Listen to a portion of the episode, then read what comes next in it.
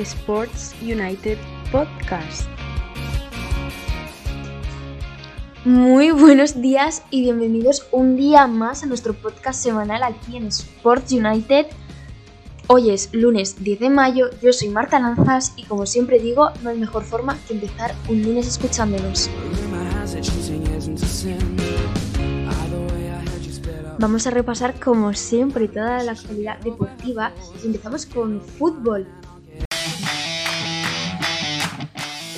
Sergio Gutiérrez, ¿qué tal? ¿Cómo estás? ¿Qué ha pasado en fútbol? Cuéntanos. Muy buenas, Marta.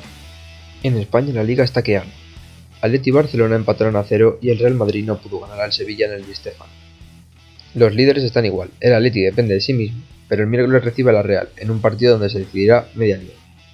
Por otro lado, la pelea por Europa sigue increíble.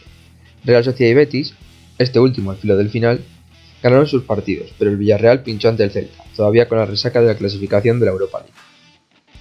El descenso sigue al rojo vivo. El Eibar volvió a ganar y empieza a asomar la cabeza a flote. Elche, Valladolid y Huesca perdieron y el Alavés empató. Están todos en un partido, pero cuidado que el Getafe no se descuide que poco a poco se va cayendo al pozo. En Inglaterra el City perdió contra el Chelsea en un simulacro de la final de Champions, y el título se le resiste una semana más. Por otro lado, parece que City, United, Chelsea y Leicester serán los afortunados de jugar la Champions. La Europa League está más reñida, con West Ham y Liverpool en los puestos, pero mirando de reojo a Tottenham y Everton que no se despegan de ellos. En Italia sigue reñida la liga. Ahora mismo la lluvia de Cristiano caería a la Europa League, pero todo puede pasar en estos puestos altos. El Milan venció cómodamente a la Juve y se afianza junto al Atalanta en los puestos de Champions. Por otro lado, Nápoles, Juve son los que se la jugarán por un puesto en la Champions y otro a la Europa League. En Alemania, el Bayern colió al Mönchengladbach y consiguió su noveno título liguero seguido. La Champions también está reñida. Wolfsburgo, Dortmund y el Eintracht de Jovic se la juegan, y uno de ellos se quedará fuera, cayendo a Europa League. Sin duda, una competición que el año que viene tendrá equipos importantes de Europa. En Francia el PSG pinchó contra el Rennes y regala casi la liga al Lille, que no falló.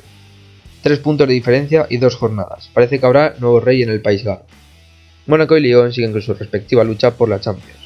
Un punto entre ellos. Veremos quién es el afortunado que jugará la mayor competición de clubes y quién caerá a la Europa League.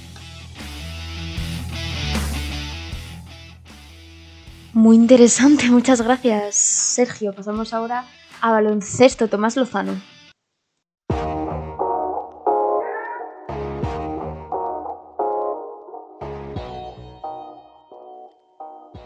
Hola, muy buenas Marta. Vamos con el resumen de baloncesto de esta semana.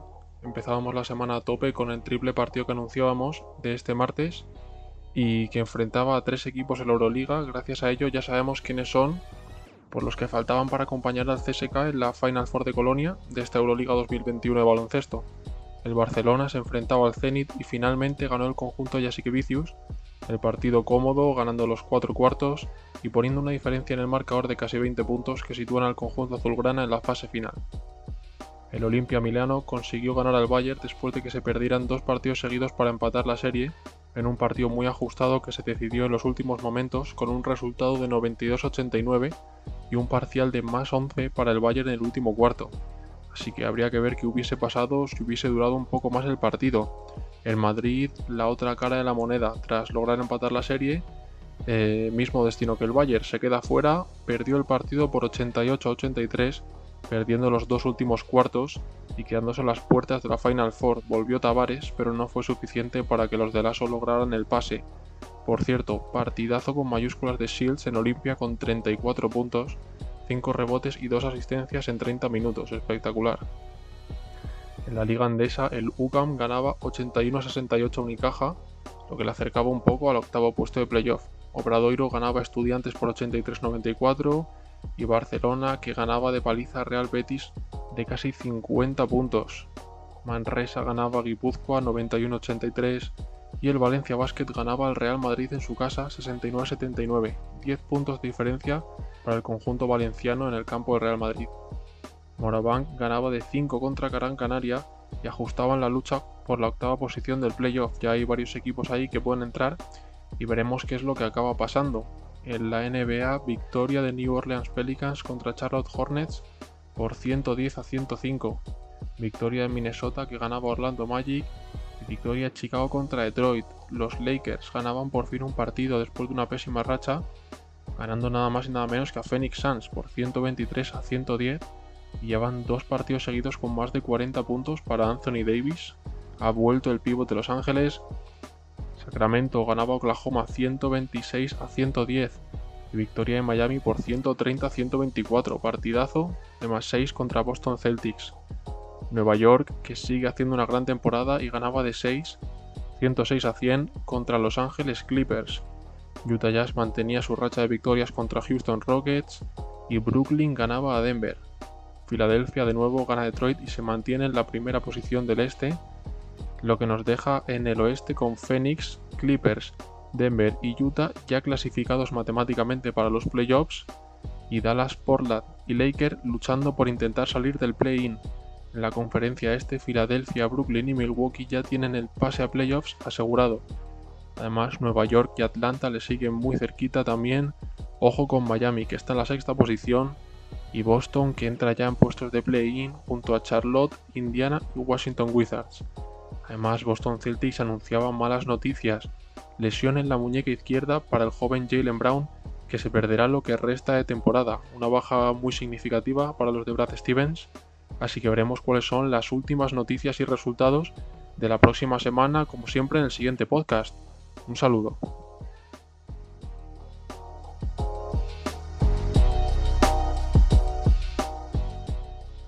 Muchísimas gracias Tomás. Pasamos ahora con los deportes de motor y empezamos con Fórmula 1. José Manuel López.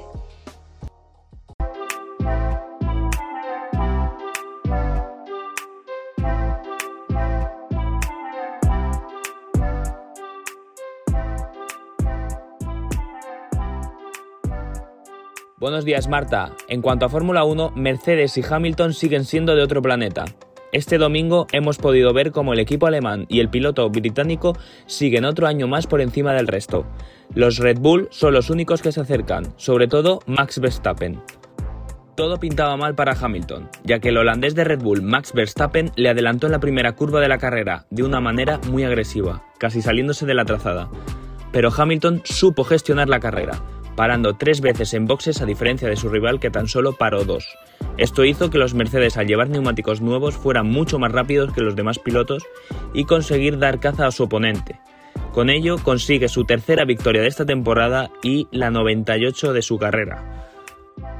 Lewis ya cuenta con 94 puntos en el Mundial y cada vez es más líder. Ya son 14 los que le saca su máximo rival. Viendo las carreras entendemos el por qué Mercedes lleva reinando en la Fórmula 1 desde 2014, y es que saben mantener el temple y jugar con las circunstancias que suceden en la carrera. Además, este fin de nos han regalado una carrera apasionante en Barcelona, cosa que no veíamos en los últimos años. Mientras tanto, Red Bull tuvo una dura carrera en cuanto a estrategia. No fue buena decisión decidir seguir con los neumáticos medios, unos neumáticos que llegaron destrozados al final de la carrera tras más de 40 vueltas con ellos. Normal que Hamilton les alcanzase en tan solo 18.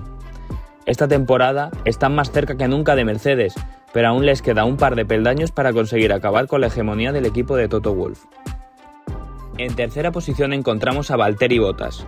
Ya es costumbre verle por detrás de los grandes favoritos.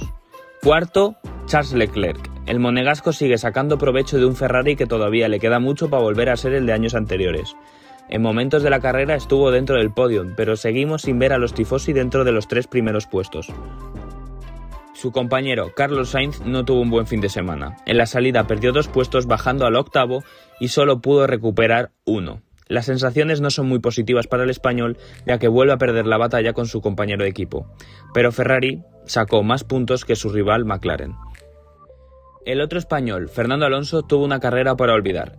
El bicampeón tuvo que aguantar las embestidas de Stroll y Vettel y por ello decidió ir a una sola parada, por lo que estuvo varias vueltas dentro de los puntos, pero al final se le desgastaron las gomas y las posibilidades de puntuar se desvanecieron, bajando desde el décimo puesto hasta el décimo séptimo. Su compañero Esteban Ocon consiguió dos puntos quedando noveno, que son súper importantes para el equipo francés.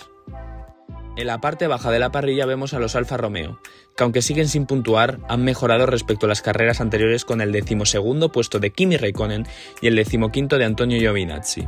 Otro equipo que sigue mejorando es Williams, con el decimocuarto puesto de Russell y el decimosexto de Nicolás Latifi.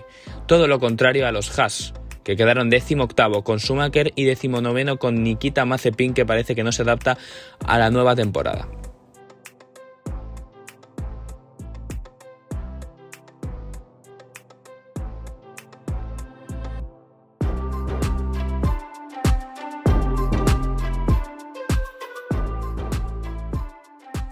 Vamos con MotoGP, María Hernández.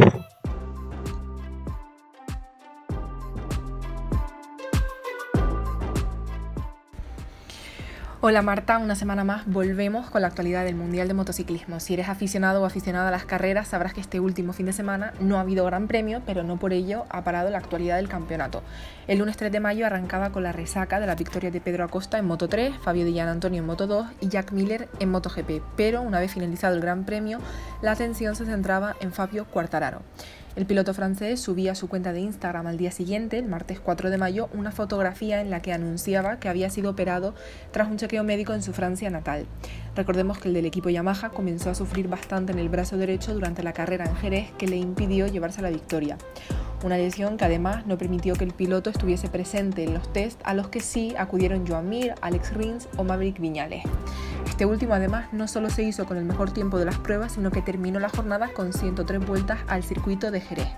La cantidad de giros que realizó el español no le permitió, sin embargo, probar demasiados aspectos de la moto, algo que sí llevaron a cabo los pilotos de Suzuki.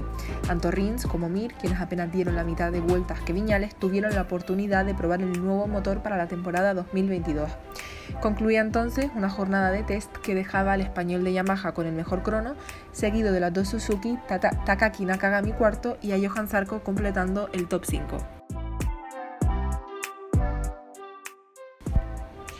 Y aprovechando que este fin de semana los pilotos de las tres categorías se enfrentan a un nuevo Gran Premio, vamos a repasar las clasificaciones generales que están definiendo el curso del Mundial.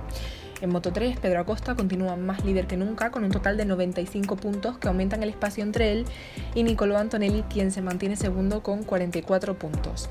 En Moto 2 nos encontramos a un Remy Gardner, que destaca en lo más alto con 69 puntos, y al que le persigue muy de cerca Sam Lowe con 66. En la categoría reina finalmente tenemos a Peco Bagnaia con otros 66 puntos, seguido de un Fabio Quartararo al que le separan 2 puntos. Sin más que añadir, simplemente recordarle a nuestros oyentes que no pueden perderse el próximo Gran Premio de Francia Le Mans, que se desarrollará durante el viernes 14 de mayo, el sábado 15 y el domingo 16, otra vez domingo de carrera. Pues muchísimas gracias María y José Manuel por estos deportes de motor. Con esto finalizamos y vamos ahora con ping pong. Jan Suay, ¿qué nos puedes contar?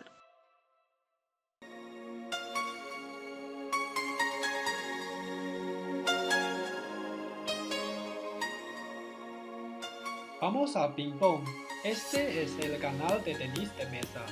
Les presentaré los eventos recientes y las últimas noticias.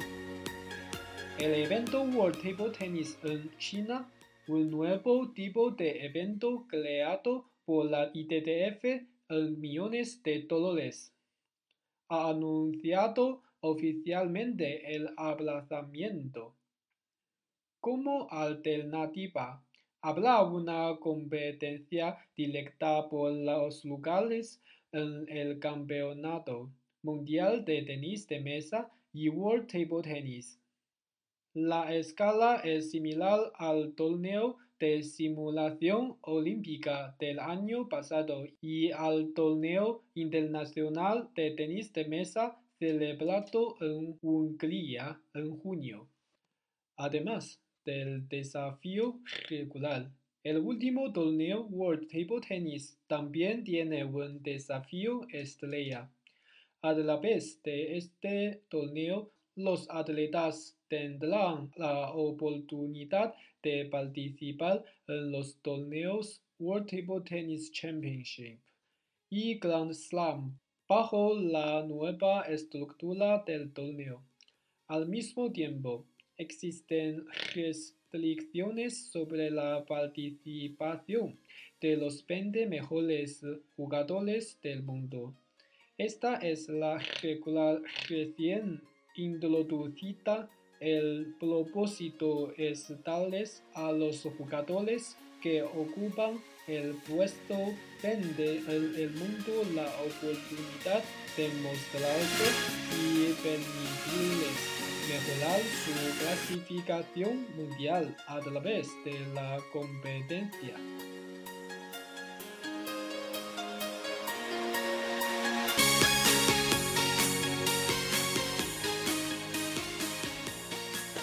Muchas gracias, Jan, por esta actualidad en ping-pong. Pasamos ahora que terminamos ya con Polideportivo, con Carlos Ibarra.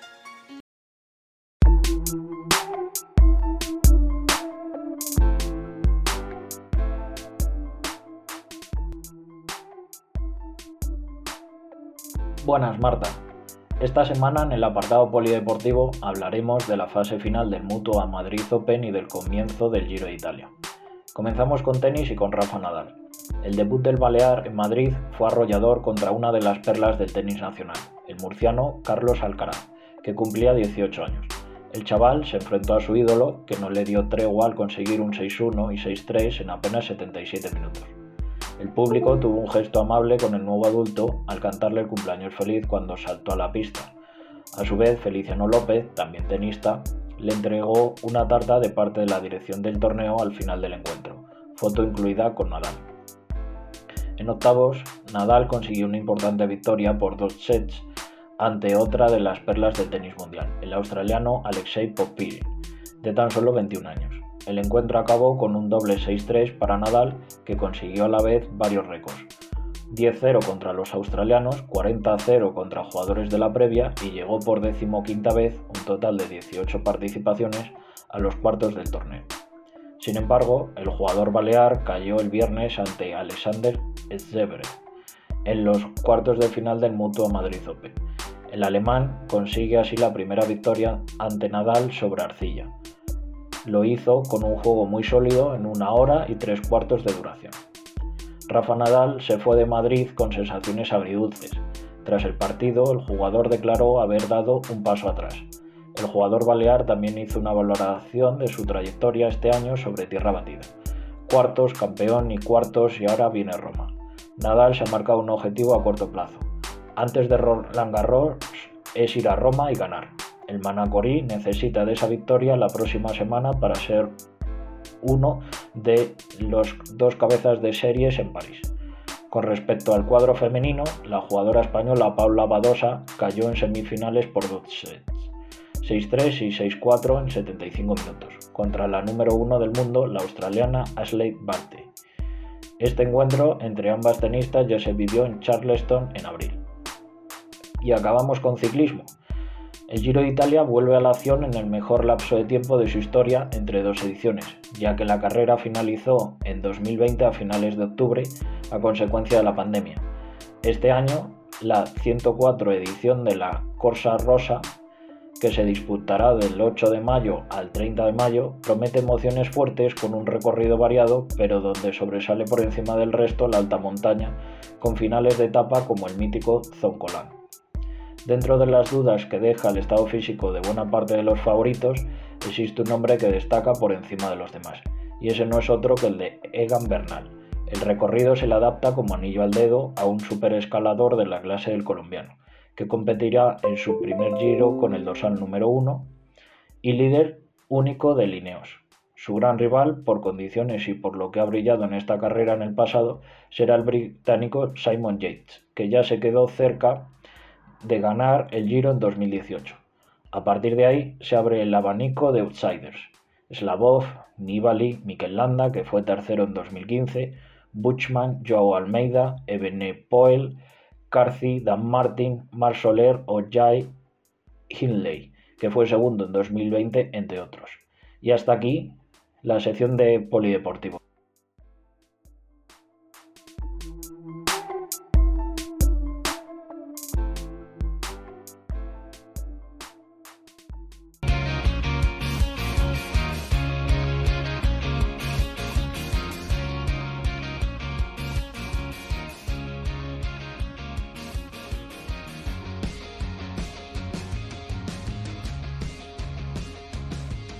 Muchas gracias Carlos, con esto terminamos nuestro podcast de hoy, día lunes 10 de mayo. Espero que os haya gustado, lo hayáis disfrutado y os haya entretenido toda nuestra actualidad deportiva.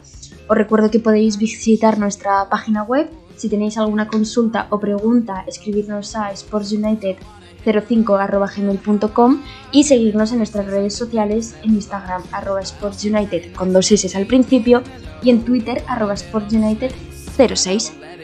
Lo dicho, espero que os haya gustado y nos vemos el siguiente lunes.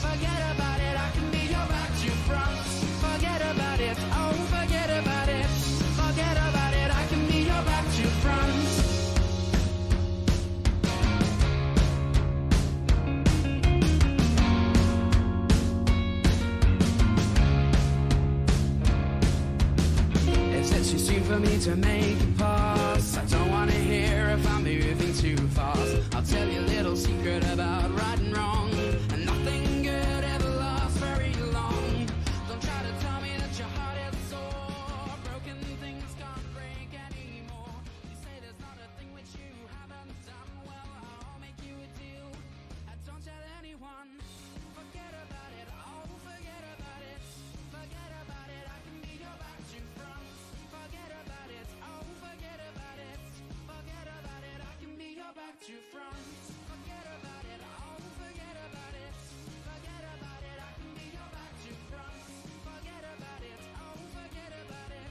Forget about it. I can be your back to front.